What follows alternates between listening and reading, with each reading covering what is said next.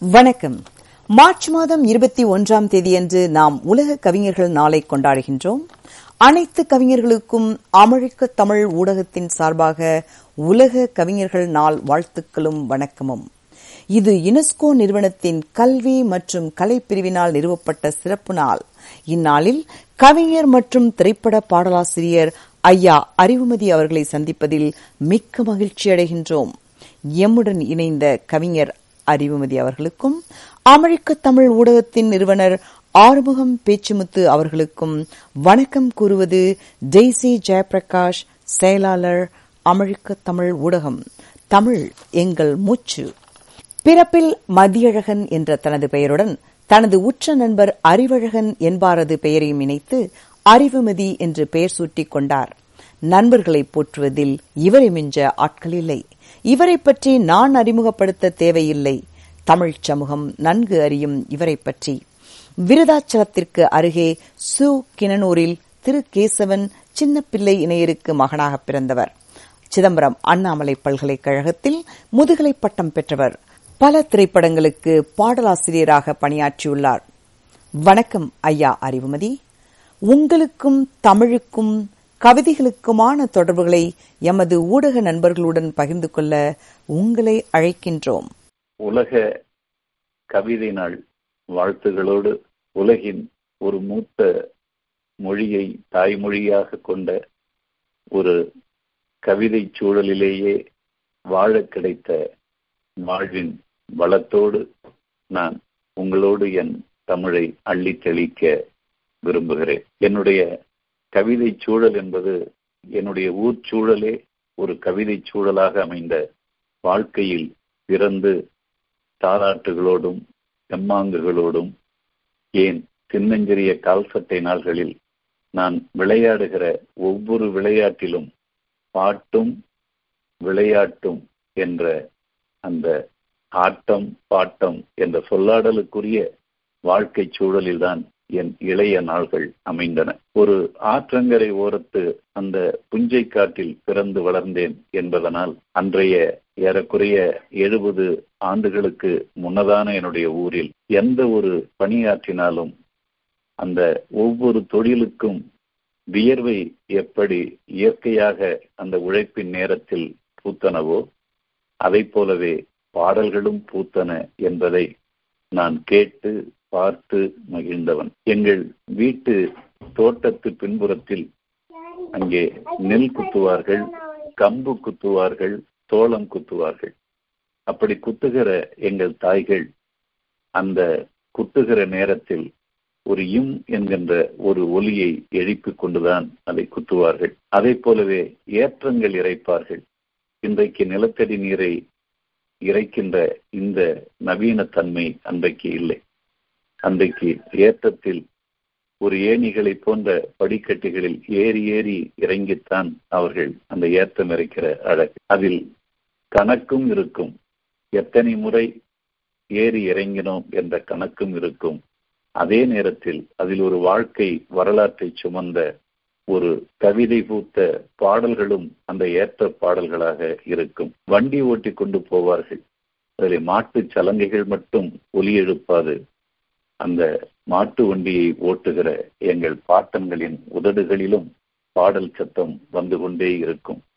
நடவு நடுகிற எங்கள் தாய்கள் நாற்பது ஐம்பது பேர் குனிந்து நிமிர்ந்து குனிந்து நிமிர்ந்து நாற்றை சேற்றில் அழுத்த அழுத்த அந்த நேரத்திலும் அவர்கள் உடல்களிலிருந்து வியர்வை மழை நீருக்கு ஒத்திசைவாக சொட்டிக்கொண்டேதான் நடவு நடுவார்கள்.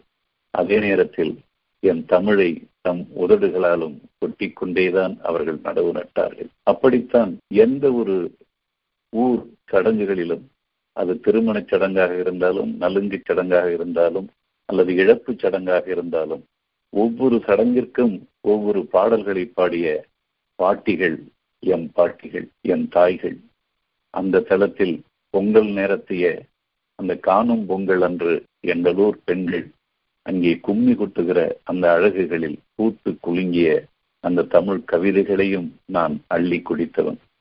எனவே அந்த உழைக்கும் மக்களுடைய அந்த வியர்வை எவ்வளவு இயற்கையானதோ அதே தளத்தில் கவிதைகளும் இயற்கையானவையாக அவர்களுக்குள் அங்கே செழித்து செழித்து பூத்து பூத்து அங்கே வளர்ந்த வாழ்க்கையில் வளர்ந்த பிள்ளை ஆனாலும் அந்த மக்கள் எழுத்தறியாத மக்கள்.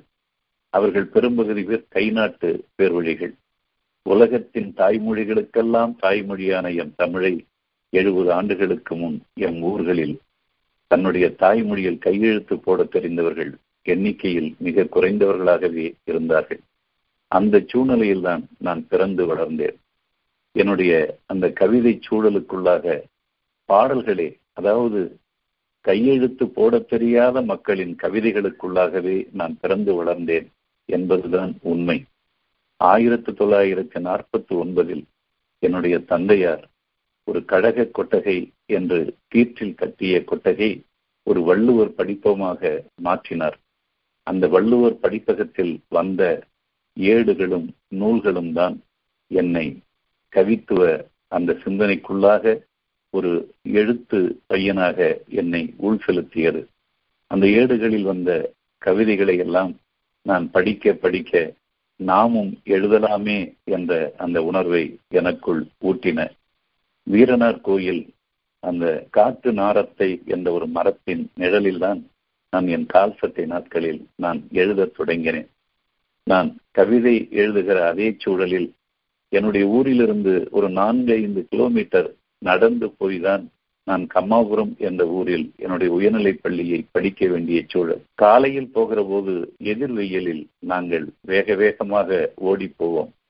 மாலையில் என்னுடைய உடன் பயில்கிற மாணவர்களை எல்லாம் முன்பாகவே அனுப்பிவிட்டு நான் கம்மங்காடு சோளக்காடு துவரை வேர்க்கடலை மொச்சை அவரை என காய்த்து கிடக்கின்ற அந்த புஞ்சைக்காட்டு வெளியின் ஒற்றையடி பாதையில் அந்த மேற்கு வானத்தில் அந்தி தன்னுடைய நொடிக்கு நொடி மாற்றி கொண்டிருக்கிற அந்த கவித்துவமான செவ்வந்தி அழகுகளை எல்லாம் அள்ளி குடித்தபடி அங்கே குறுக்கும் நெடுக்குமாக ஓடிக்கொண்டிருக்கின்ற கிளிகள் போன்ற பறவைகளுடைய ஒலிகள் வண்ணத்து பூச்சிகள் தும்பிகள் இவர்களுடைய அந்த இறை தேடும் அந்த அடவுகளில் என இந்த இயற்கையோடு சூழ்ந்த அந்த சூழ்நிலைக்குள்ளாக எனக்குள்ளாக ஊறுகிற அந்த என் நாட்டுப்புற என் தாய்களின் தந்தைகளின் பாட்டன்களின் பாட்டிகளின் அந்த இயற்கை மரபு சார்ந்த அந்த உழைப்பு நேரத்திய அந்த கவிதைகளை அந்த பாடல்களை உள்வாங்கி குடித்த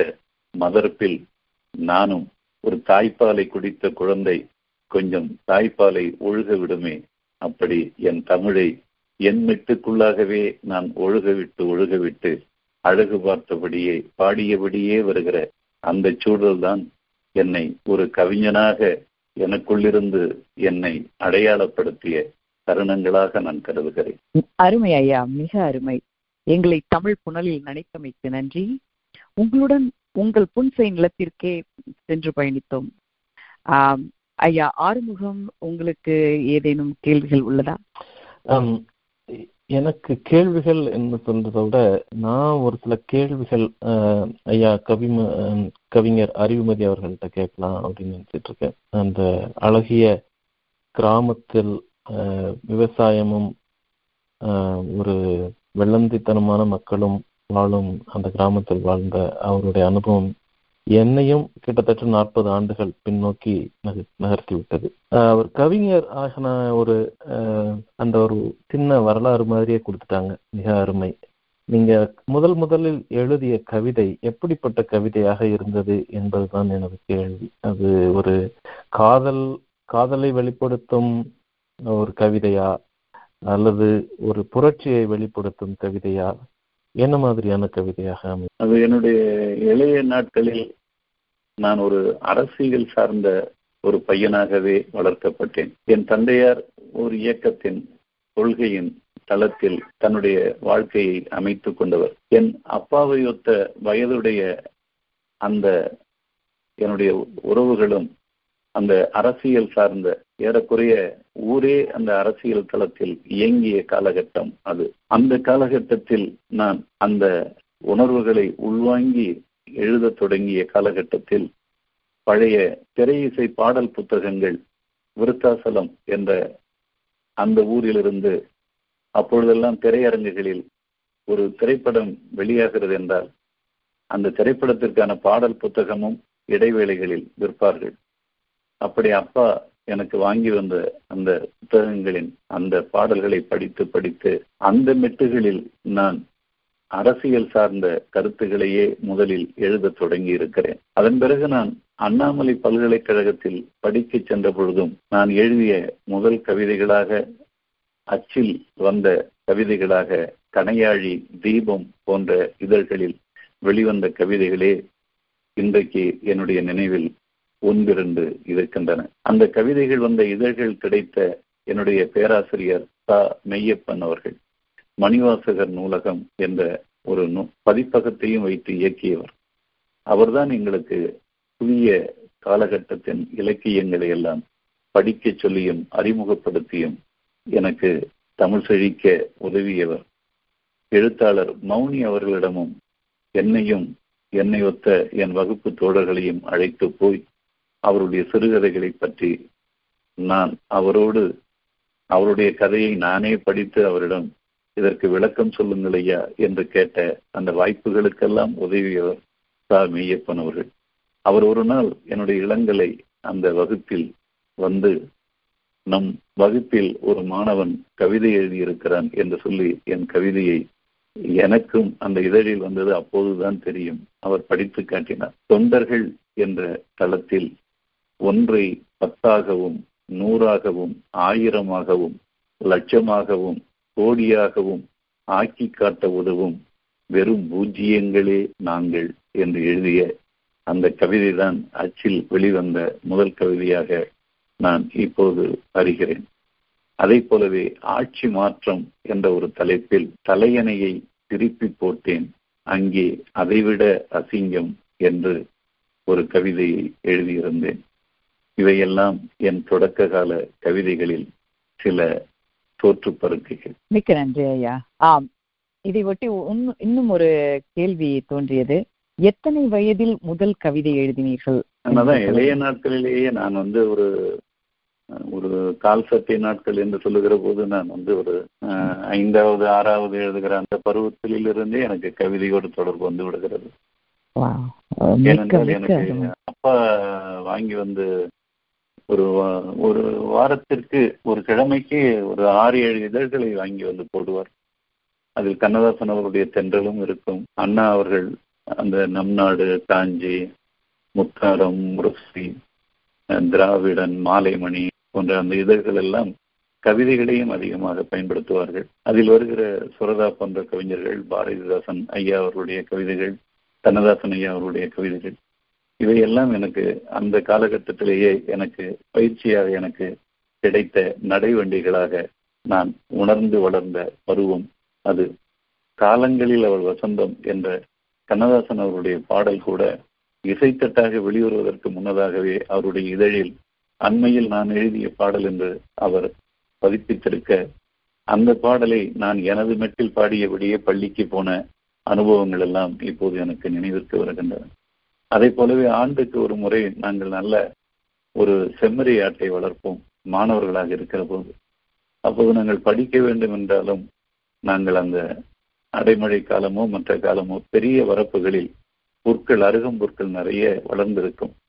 அந்த நேரத்தில் எங்களுடைய கணுக்காலில் அந்த ஆட்டின் கயிற்றை கட்டிவிட்டு அவற்றை அமைதியாக மேய விட்டபடி நாங்கள் அப்பா விருத்தாசலத்திலிருந்து வாங்கி வந்த அந்த பாடல் புத்தகங்களை வைத்துக்கொண்டு அதிலே நாடோடி மன்னன் போன்ற அந்த படப்பாடல்களை எல்லாம் நாங்கள் பாடிக்கொண்டே அதை பாடி பார்த்து கொண்டே அந்த வாழ்ந்த காலங்கள் எல்லாம் எனக்கு இப்போது நினைவிற்கு வருகிறது.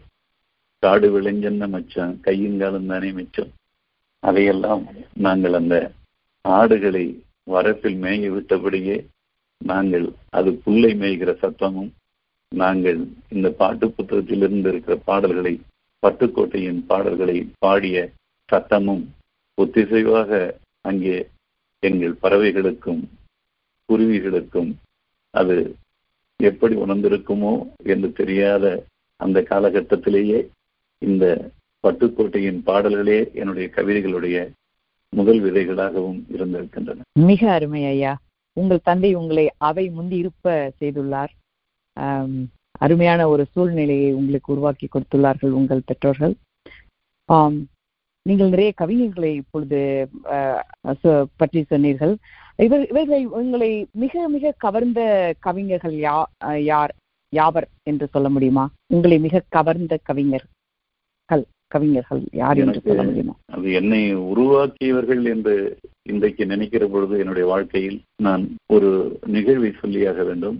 மதுரை உலக தமிழ் மாநாட்டில் நான் பாவேந்தர் பற்றிய ஒரு கவிதையை கவியரங்க கவிதையாக படித்தேன். தமிழ்நாட்டில் கவியரங்க கவிதைகள் என்ற ஒரு காலம் மிகச்சிறந்த பொற்காலமாக எழுபது எண்பது தொண்ணூறுகள் வரை கூட அவை வளர்ந்ததாக நான் உணர்கிறேன்.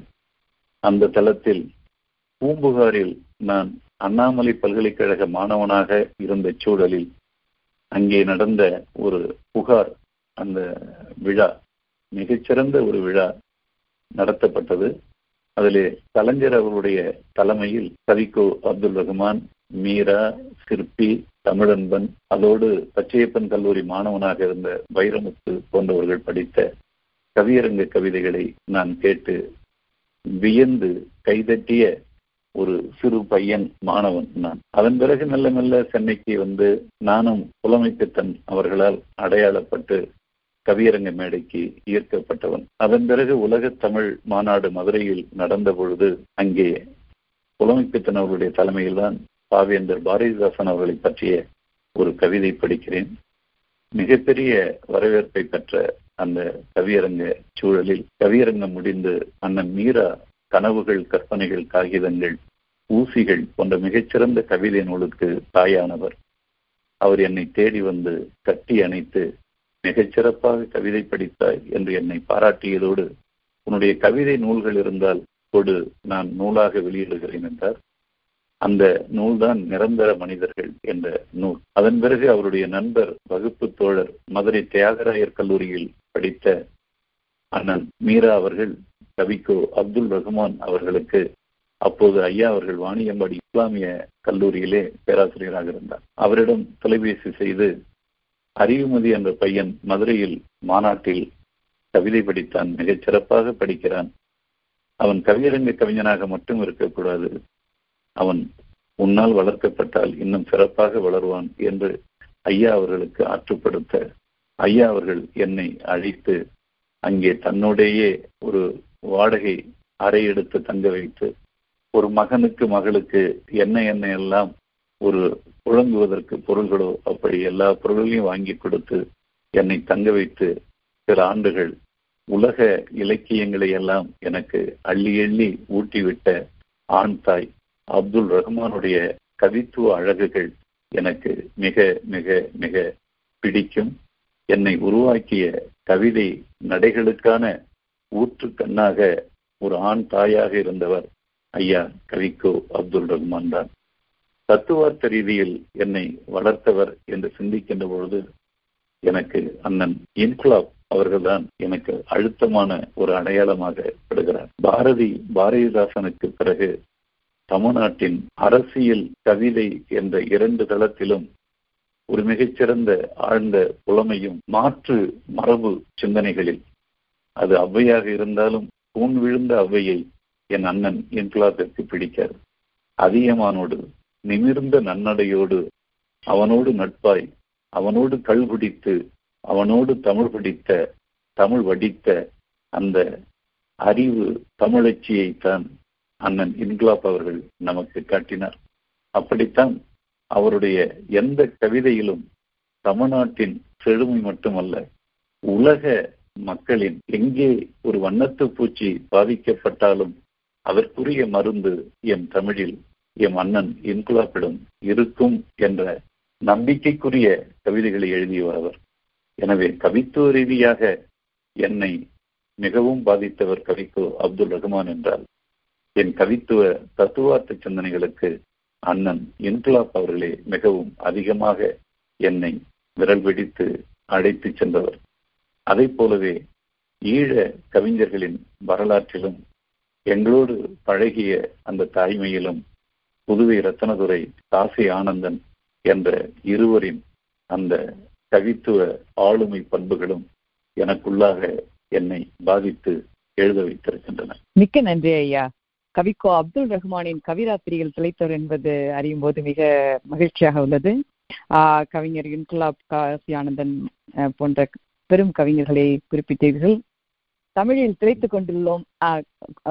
தொடருங்கள். ஆறு ஆறுமுகம் பேச்சுமத்தா எனக்கு ஒரு கேள்வி அண்ணன் அறிவுமதி அவர்களிடம் கவிஞர் அப்துல் ரஹ்மான் ஐயா வந்து சிறந்த கவிஞர். ஆனால் திரைப்படங்களில் வந்து பாடல் எழுதுவதற்கு அவருக்கு உடன்பாடு இல்லை அப்படின்னு நான் கேள்விப்பட்டிருக்கிறேன். அவர் வளர்த்த பிள்ளை அவரால் வளர்த்தெடுக்கப்பட்ட ஒரு பிள்ளை நீங்கள் அதிகமாக திரைப்படத்துறையில் பாடல்கள் எழுதியிருப்பீர்கள் அது பற்றி அவரது எண்ணம் எப்படி இருந்தது? அதை பற்றி கொஞ்சம் பகிர்ந்து கொள்ள முடியுமா? அவரோடு நான் நெருங்கி பழகியவன் என்ற முறையில் சொல்லுகிறேன். அவரை போல திரை இசை பாடல்களை கேட்டு அதற்குள்ளாக இலக்கியங்களை தேடி எடுத்து அதற்குள்ளாக ஒரு மகிழ்ச்சியை அடைந்த ஒரு மனிதனை நான் பார்த்ததே இல்லை. அவருடைய சின்னஞ்சிறிய அறைக்குள்ளாக எனக்கு கீட்ஸையும் செல்லியையும் பைரனையும் அவர் மொழிபெயர்த்து அள்ளி கொடுத்த கொடுத்த அந்த தருணங்களில் அவருடைய அறைக்குள்ளாக ஒலித்து கொண்டிருந்த குரல் லதா மங்கேஷ்கருடைய அந்த இசைப்பாடல்களுடைய குரல்கள் தான் எனவே அவர் இசைப்பாடல்களை கேட்டுக்கொண்டேதான் இலக்கியங்களை படைத்தார் என்பதை நான் இங்கே பதிவு செய்ய விரும்புகிறேன். அவருக்கு திரையிசை பாடல்கள் பிடிக்காமல் இல்லை. இந்த திரையிசை பாடல்களை உருவாக்குகிற திரைப்பட அந்த தொழில் ரீதியான அந்த உலகம் கவிஞர்களை மதிக்காத உலகமாக இருந்ததைத்தான் அவர் வெறுத்தார். கவிஞர்கள் என்பவர்கள் தன்மானம் உள்ளவர்களாக இருக்க வேண்டும். கொள்கை பற்று உள்ளவர்களாக இருக்க வேண்டும். ஒரு தாய்மொழியை விற்று பிழைக்கின்ற பிழைப்பு தன்மை கவிதைக்குள்ளாக வரக்கூடாது என்று அந்த அசைக்க முடியாத நம்பிக்கையில் இருந்தவர். அதனால்தான் அவர் அம்மி கொத்த சிற்பி எதற்கு என்று கேட்டார். இங்கே மிகச்சிறந்த இசையமைப்பாளர்கள் நமக்கு கிடைத்தார்கள். ஆனால் அவர்களெல்லாம் மிகச்சிறந்த கவிஞர்களோடு நட்பு வைத்திருந்தார்களா என்று நீங்கள் கள ஆய்வு செய்தால் மிக பெரிய வழி இருக்கும். அவர்கள் வீட்டிற்கு போய் அவர்களுக்கு வாய்ப்பு கேட்கின்ற அந்த சூழலில்தான் இவர்கள் பாடலாசிரியர்களை உருவாக்கினார்களே தவிர மீரா எழுதிய கவிதைகளில் எத்தனையோ கவிதைகளை இசையமைப்பாளர்கள் தேடி பாடலாக்கி இருக்கலாம். சிற்பி அவர்கள் எழுதிய கவிதைகளில் எத்தனையோ பாடல்களை எடுத்து இவர்கள் திரை இசை பாடல்களாக மாற்றி இருக்கலாம்.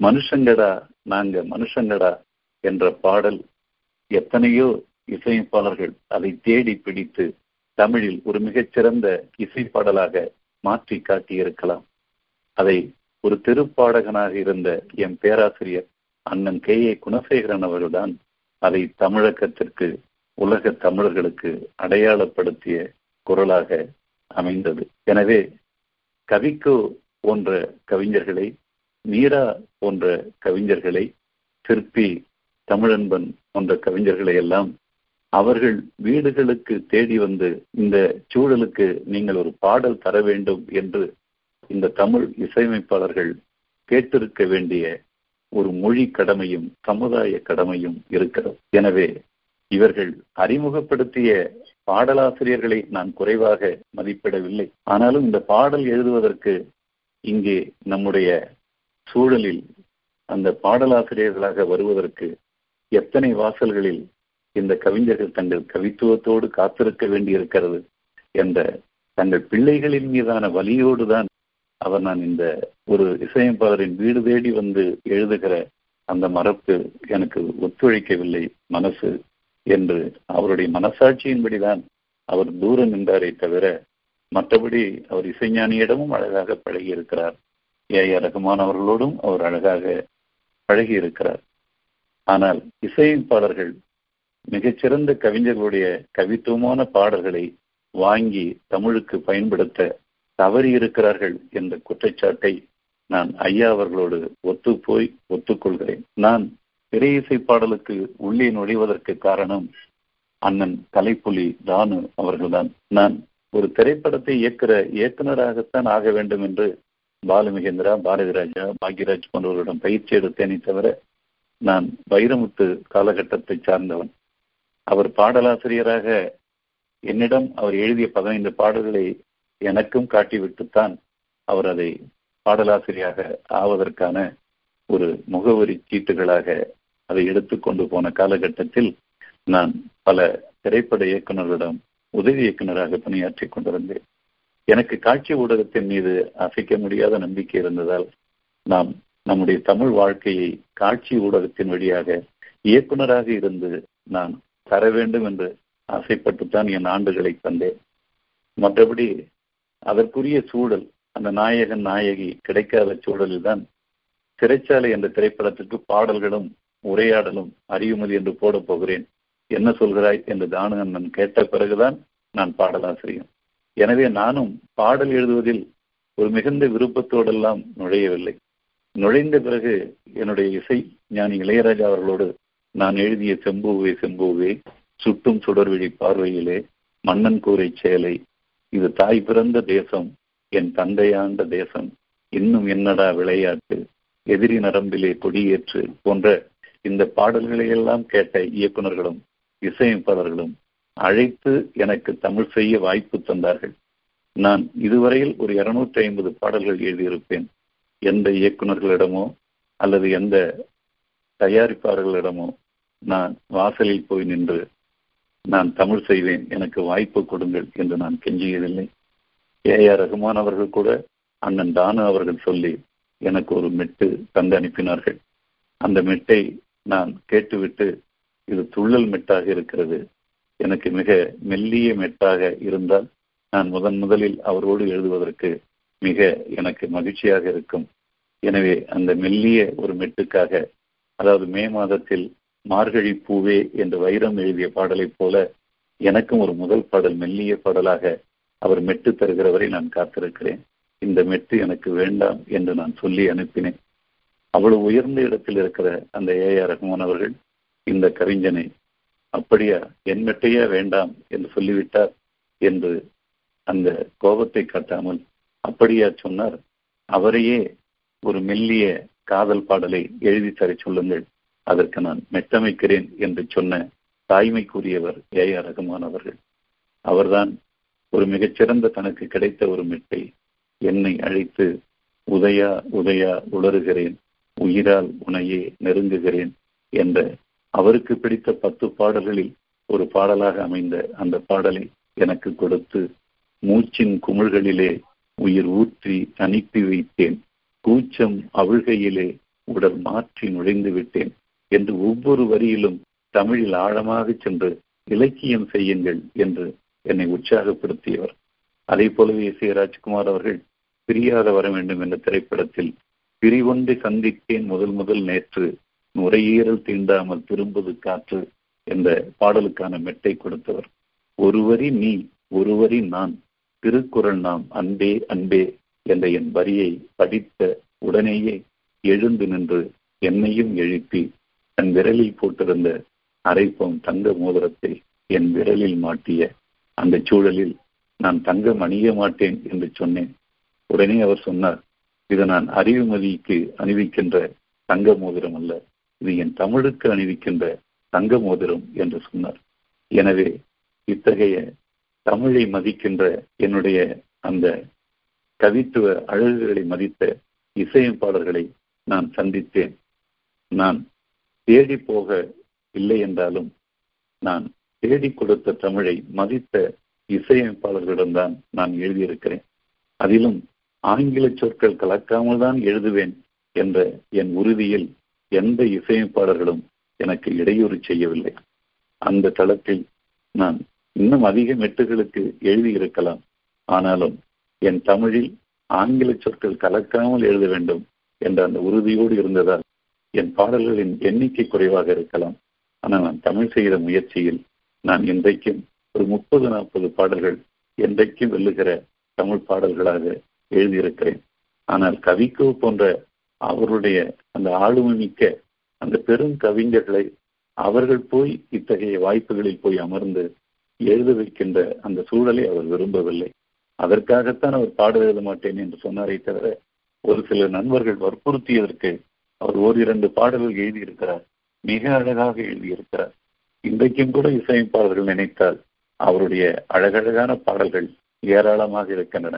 அவற்றையெல்லாம் இசையமைத்து உலக தமிழர்களுக்கு கொடுக்க வேண்டிய கடமை தமிழ் உணர்வு மிக்க இசையமைப்பாளர்களுக்கு இருக்கும்.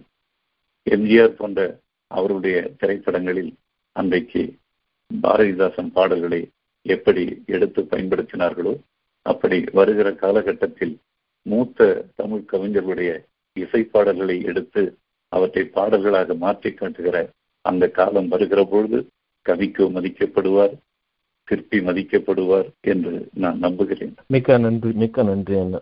நீங்க திரை உலகத்தில் எப்படி என்ன மாதிரியான கனவோடு வந்தீங்க? அதாவது ஒரு இயக்குனர் ஆகணும் அப்படிங்கிற ஒரு கனவோட வந்து பிறகு இந்த சிறைச்சாலை படத்தின் மூலமாக கவிஞராக மாறி பின்னாடி நீங்க கவிஞராகவே பல காலம் தொடர்ந்து விட்டீங்க பல இசையமைப்பாளர்களுடன் நீங்கள் பணிபுரிந்த அந்த அனுபவத்தை பகிர்ந்து ரொம்ப ரொம்ப இனிமையாக இருக்கும் ரொம்ப நன்றி. நேர்களை நீங்கள் கேட்டுக்கொண்டிருப்பது உலக கவிஞர் நாள் சிறப்பு நிகழ்ச்சி. நம்முடன் இணைந்திருக்கும் சிறப்பு விருந்தினர் பாவலர் அறிவுமதி அவர்கள். நிகழ்ச்சியை தொடர்ந்து கேட்கலாம். மிக்க நன்றி கவிஞரே. தமிழுக்கு அணிவிக்கப்பட்ட மற்றும் ஒரு ஆபரணம் நீங்க என்பதுல எந்த ஒரு மாற்று கருத்தும் இருக்க முடியாது. உங்களோட கவிதையில உங்களுக்கு நிறைய கவிதைகள் பத்தி சொன்னீங்க. அதுல உங்களுக்கு ஆத்மார்த்தமான கவிதை சில தான் இருக்கும். அதுல ஒரு கவிதை எங்களோட பகிர்ந்துக்குங்க. அதோட இல்லாம உங்களுடைய தமிழ்ல எழுதப்பட்ட பிறந்தநாள் வாழ்த்துக்கள் அப்படிங்கிற பாட்டு வந்து எங்களை ரொம்ப கவர்ந்தது. அதை பற்றியும் ஒரு சில வார்த்தைகள் சொல்ல முடியுமா ஐயா? நீண்ட நீண்ட காலம் நீ நீடு வாழ வேண்டும் என்ற பாடல் அதுதான் என்னுடைய தாலாட்டு நாள் பாடலாக நான் அதை அரபு நாட்டிலே ஒரு தம்பியினுடைய வீட்டில் அதிலே வந்து நான் ஒரு அவருடைய பையனுக்காக நான் எழுதிய ஒரு பாடல். அந்த அப்துல் ஜஃபார் என்ற ஐயா அவருடைய பையன்தான் அவர் அந்த ஊடகத்துறையிலும் இப்போது பணியாற்றி இருக்கிறார் அந்த சூழலில் நான் எழுதிய அந்த பாடல். நான் அமெரிக்காவிற்கு வந்திருந்த பொழுது அங்கே தமிழ் பள்ளிகளில் நான் அந்த குழந்தைகளோடு உரையாடுகிற நேரத்தில் எனக்கு இந்த பாடல் தான் அந்த குழந்தைகளுக்கும் எனக்குமான ஒரு உறவாடலை எனக்கு ஏற்படுத்தியது. அந்த பாடலை நான் ஒரு பள்ளியில் பாடியதை கேட்டுக்கொண்டிருந்த வாஷிங்டன் தமிழ்ச்சங்க தலைவராக இருந்த என் உடன் பிறந்தார் பார்த்தசாரதி அவர்கள் நான் தமிழ்நாட்டிற்கு வந்து விட்ட பிறகு அது ஒரு இரண்டு ஆண்டுகள் கழித்து என்று நினைக்கிறேன். நீங்கள் இங்கே வந்து பாடி சென்றீர்களே அந்த பாடலை இசையமைத்து தர முடியுமா? நம் உலக தமிழ் குழந்தைகளுக்கு அதை நாம் தரலாமே என்று கேட்டார். அப்போதுதான் அரோல் கரோலி என்ற திரைப்பட இசையமைப்பாளர் தம்பியிடம் நான் இப்படி கேட்கிறார்கள் அமெரிக்காவிலிருந்து இதை நீங்கள் இசைப்பாடலாக தர முடியுமா? என்று கேட்டேன். அவரும் சரி என்றார். ஒரு முப்பதாயிரம் ரூபாய் இருந்தால் செய்து விடலாம் என்றார்.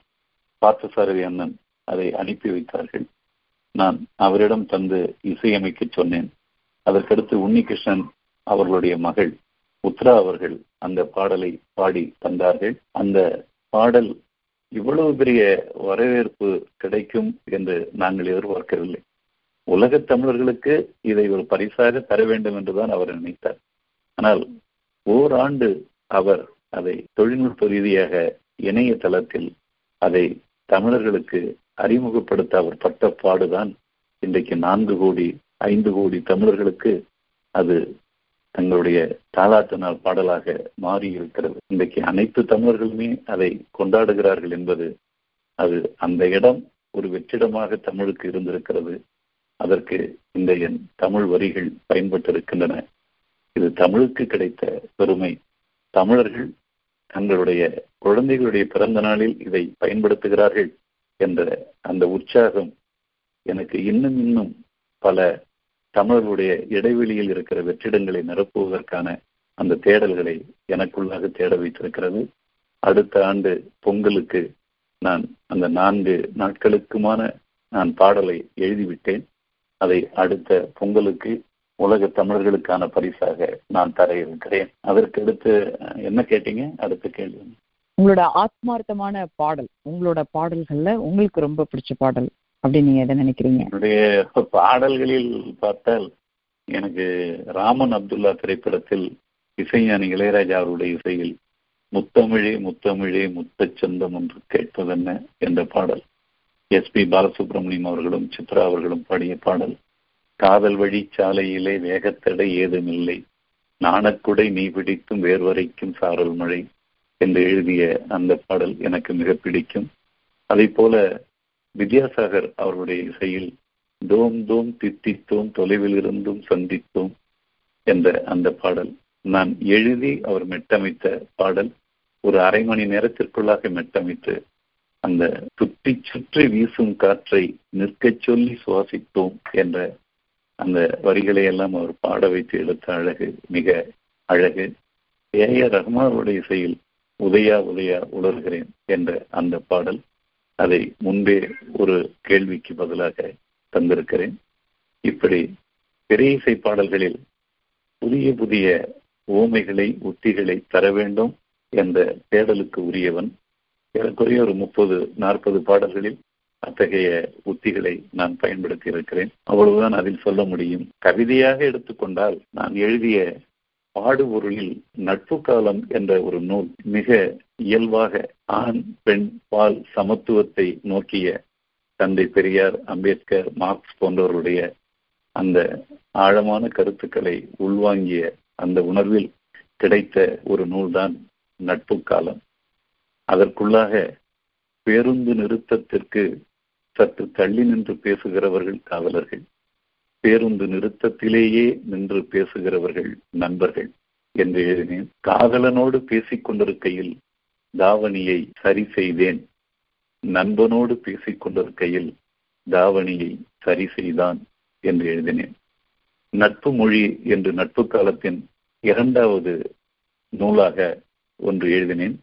அதில் என்னை தாயாக்கியவன் கணவன் எனக்கு தாயாகியவன் நண்பன் என்று எழுதினேன். ஒரு அம்மா கேட்கிறாள் அண்ணனை விடவா வசத்தி உன் நண்பன்? என்று கேட்டாள் அம்மா உன்னை விடவும் என்றேன் நான். இன்னொரு பெண் சொல்கிறாள் என் மூளையோடு விவாதிக்க என் மூளையோடு விவாதிக்க ஒரு மூளை வேண்டும். அது ஆண்பாலில் இருந்தால் என்ன? பெண்பாலில் இருந்தால் என்ன? மூன்றாம் பாலில் இருந்தால்தான் என்ன? என்று. இன்னொரு ஆண் பள்ளி பெண் பள்ளி ஆண்கள் கல்லூரி பெண்கள் கல்லூரி என்று உலக கல்வி முறையிலேயே இருக்கக்கூடாது என்று நினைக்கிற அசைக்க முடியாத ஒரு கருத்துள்ளவன் நான். இந்த பள்ளிகளில் கல்லூரிகளில் பல்கலைக்கழகங்களில் ஆண்களை பெண்களை பிரித்து வைக்கின்ற மிக பண்புகட்ட செயல் தொடரக்கூடாது என்று நான் அழுத்தமாக உலக தமிழர்களே உங்களிடத்தில் நான் பதிவு செய்ய விரும்புகிறேன்.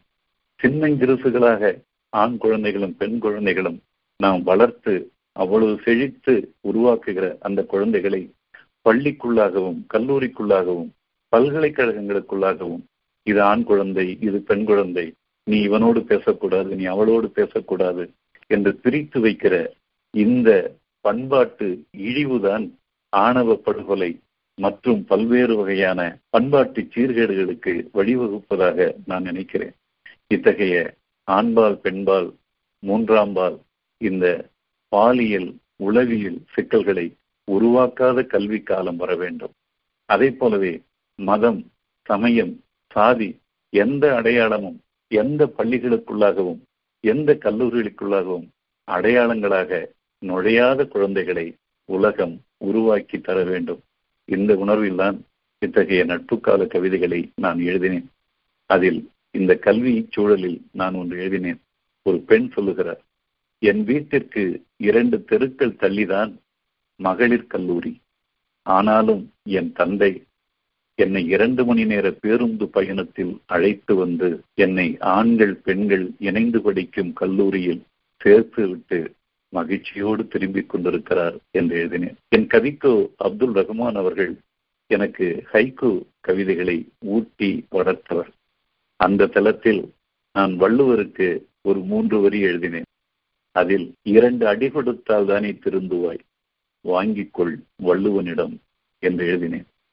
எத்தனை முறை உரை ஊற்றி ஊற்றி பார்த்தாலும் புளிக்காத பால் முப்பால் என்று எழுதினேன். கைக்குவாக நான் எழுதியதில் எனக்கு மிக பிடித்த ஒரு கவிதை உடைந்த வளையல் துண்டு குளத்தில் எரிந்தேன்.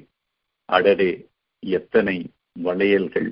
என்று அந்த வளையல் துண்டு போட்டதும் உருவாகிற நீர் வட்டங்களை நீர் வளையல்களாக நான் கண்டு எழுதிய அந்த மூன்று வரிகள். உடைந்த வளையல் துண்டு குளத்தில் எரிந்தேன் அடடே எத்தனை வளையல்கள் என்று. அன்பில் ஒரு ஹைக்கு எழுதினேன் மீன் வரைந்தாள் அம்மா. ஒரு வெள்ளைத்தாளில் அம்மா மீன் வரைகிறாள் மீன் வரைந்தாள் அம்மா மகள் நீல கோடிடுத்தாள் மகள் நீந்த தொடங்கியது மீன். அம்மா வெள்ளைத்தாளில் வரைந்த மீன் கட்டாந்தரையில் வரைந்த மீன். ஆனால் மகளுக்கு அந்த அறிவும் உயிர்களின் மீதான ஈர்ப்பும் அவளை தாக்கி ஓடி வந்து அந்த மீனுக்கு மேலே சட்டென ஒரு நீல கோடு இழுக்க வைக்கிறது. அந்த நீல கோடு இழுத்தவுடன் அந்த மீன் கடலுக்கு ஆழத்தில் ஆற்றுக்கு ஆழத்தில் அல்லது ஏரிக்கு ஆழத்தில் அல்லது குளத்திற்கு ஆழத்தில் அதற்கு தண்ணீர் கிடைத்த மதர்ப்பில் அது நீந்த தொடங்கியது என்று எழுதினேன். ஆம் தமிழருடைய கவிதை சிந்தனை மரபு என்பது இந்த உலகம் மனிதர்களுக்கான உலகம் என்று தமிழருடைய கவிதை மரபு சிந்தனை சிந்திக்க வைக்கவில்லை. அது உலக உயிர்களுக்கான அந்த உலகத்தை தான் உலக உயிர்களோடு வாழ பிறந்தோம் என்ற சிந்தனையைத்தான் நமக்கு தூண்டுவதாக சங்க இலக்கிய கவிதை மரபாக இருந்தாலும் நிகழ்காலத்திய கவிதை மரபாக இருந்தாலும் அது உலக உயிர்களின் மருத்துவ மூலிகை செடியாகத்தான் என் தமிழ் கவிதைகளை நாம் பார்க்க வேண்டும். அது குறித்து நீள நீள நாம் பேச நேரம் நிறைய வேண்டும். இந்த நேர்காணலில் இந்த அளவிற்கு கவிதைகளோடும் கவிதை தோன்றிய அல்லது நான் எழுதத் தொடங்கிய அந்த அனுபவங்களோடும் இந்நேரம் உங்களோடு நான் உரையாட கிடைத்த இந்த வாய்ப்பிற்கு ஆறுமுகத்திற்கும் தேசிய அவர்களுக்கும் நான் நன்றி சொல்லி விடைபெறுகிறேன். நன்றி வணக்கம். மிக்க நன்றி ஐயா. மிக்க நன்றி ஐயா கவிஞர் அறிமுதி அவர்களே. உங்களுடைய நேரத்தை எவ்வளவு நேரமும் அமெரிக்க தமிழ் வானொலியின் நேர்களுக்காக எங்களிடம் செலவழித்ததில் மிக்க மகிழ்ச்சி. ஒரு இன்னொரு சொல்லுங்க ஒரு சின்ன செய்திய சொல்லிக்கலாம்னு ஆசைப்படுறேன். நாங்க அந்த உங்களோட கவிதையை வந்து நாங்க பிறந்தநாள் வாழ்த்துக்களை வந்து நாங்க ஏடிஆர் அமெரிக்கன் தமிழ் வானொலியில பயன்படுத்துறோம். ரொம்ப சந்தோஷமா இந்த நேரத்துல அதை நாங்க பகிர்ந்து கொள்ள விரும்புறோம். கன்னி நீங்க தொடருங்க ஆறு மிக்க மகிழ்ச்சி உங்களோட நேரத்துக்கு நன்றி ஐயா அரு- ரொம்ப அருமையா இருந்துச்சு. உண்மையிலேயே ஒரு பெரிய தமிழ் புனல்ல நீந்தி வந்த மாதிரி இருந்தது. ரொம்ப அருமை. நன்றி ஐயா. இவ்வளவு நேரம் அமெரிக்க தமிழ் ஊடகத்துடன் பயணித்த ஐயா அறிவுமதி அவர்களுக்கும் ஊடக நிறுவனர் ஆறுமுகம் பேச்சுமுத்து அவர்களுக்கும் உலக கவிஞர்கள் சார்பாக நன்றியை தெரிவிப்பது தேசி ஜெயபிரகாஷ் செயலாளர் அமெரிக்க தமிழ் ஊடகம். நன்றி.